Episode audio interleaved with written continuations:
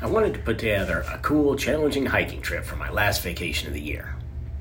I came up with trying to do Grand Canyon, Mount Whitney in a day, and Half Dome in the same week. Obviously, a few hard to get permits need to be acquired, some campsites reserved, and a bit of training. The Grand Canyon logistics were easy. It was my friend's 50th birthday, and he rented a group campsite at the 10X campground right outside the park. You don't need a permit for day hikes. All I needed to do was show up for a good time. I was able to get a Mount Whitney day permit in the early season lottery and booked a site at Mount Whitney Portal. Unfortunately, I didn't get a half dome permit in the preseason lottery, so I had to hope the daily lottery would get me in.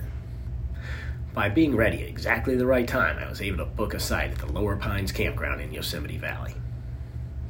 For training, I was trying to get in at least two hikes a week around the house. The pyramid hike has always been my go to training hike, and it worked well again. In the afternoons, I would hit the gym and do a mile on the treadmill, 20 minutes on the stair stepper, and then a mile on the treadmill. It works you pretty good. The Grand Canyon the Tuolumne backpacking trip didn't hurt either. I was pretty excited to start the trip, so I was ready to roll by 8 a.m., had an easy convoy drive up to the campground, and got the first campsite all set up for comfort. There were extreme heat warnings all week long, and here it was the most dangerous.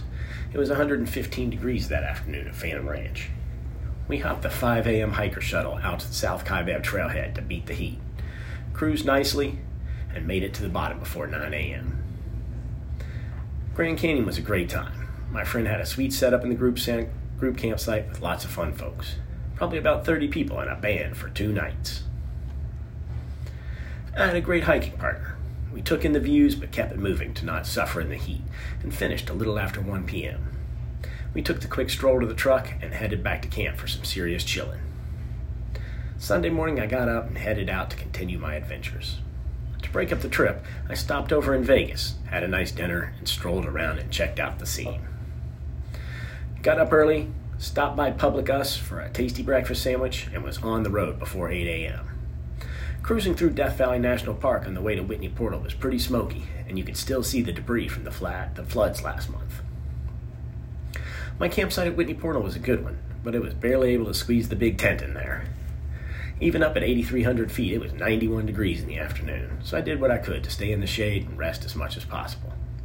I got my pack all set, had a nice dinner, and crashed out about 9 p.m., ready for a day of getting up high in the mountains tomorrow. I woke up about 12:15 a.m. Drove down the Portal Road until I got cell service, registered for the daily half dome permit lottery, and drove back to the trailhead. Started hiking about 1:20 a.m. I hiked for about 5 hours with my headlamp on. Felt good and made pretty good time. Except for stops to switch layers, I made it to the top with no breaks.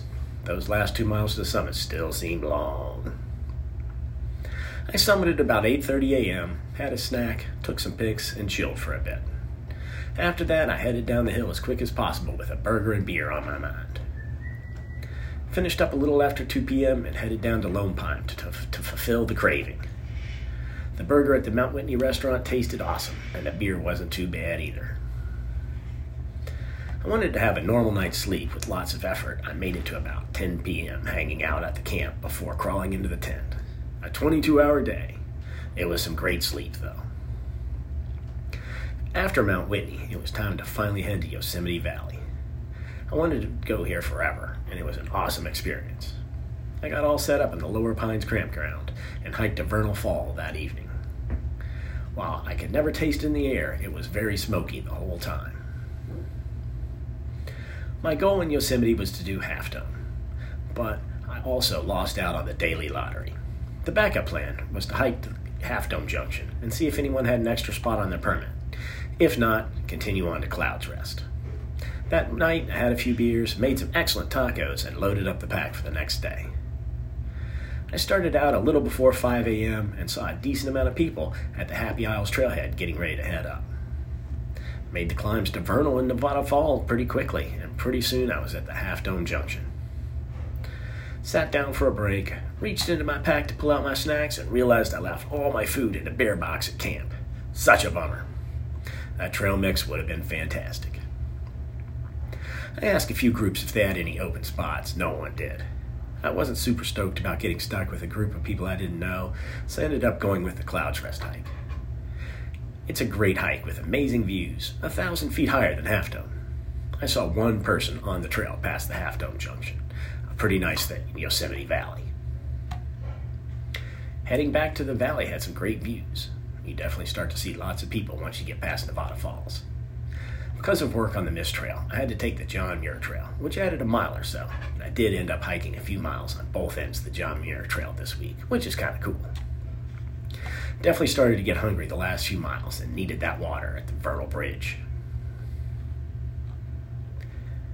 Made it back to camp, had a few beers, made some more tacos, and crashed out to be ready to head home early the next morning.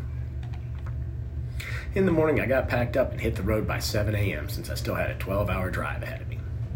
I realized there were a few things I didn't get pictures of, so I stopped by El Cap Meadow and got a cool morning pic. I also stopped by Tunnel View and got a picture right at sunrise, walked up right at the perfect time. It was an excellent eight days on the road, living out of the tent and doing some awesome hikes, but also fantastic to get back home to my wife. The hiking stats Grand Canyon, 17.2 miles, 7 hours, 37 minutes.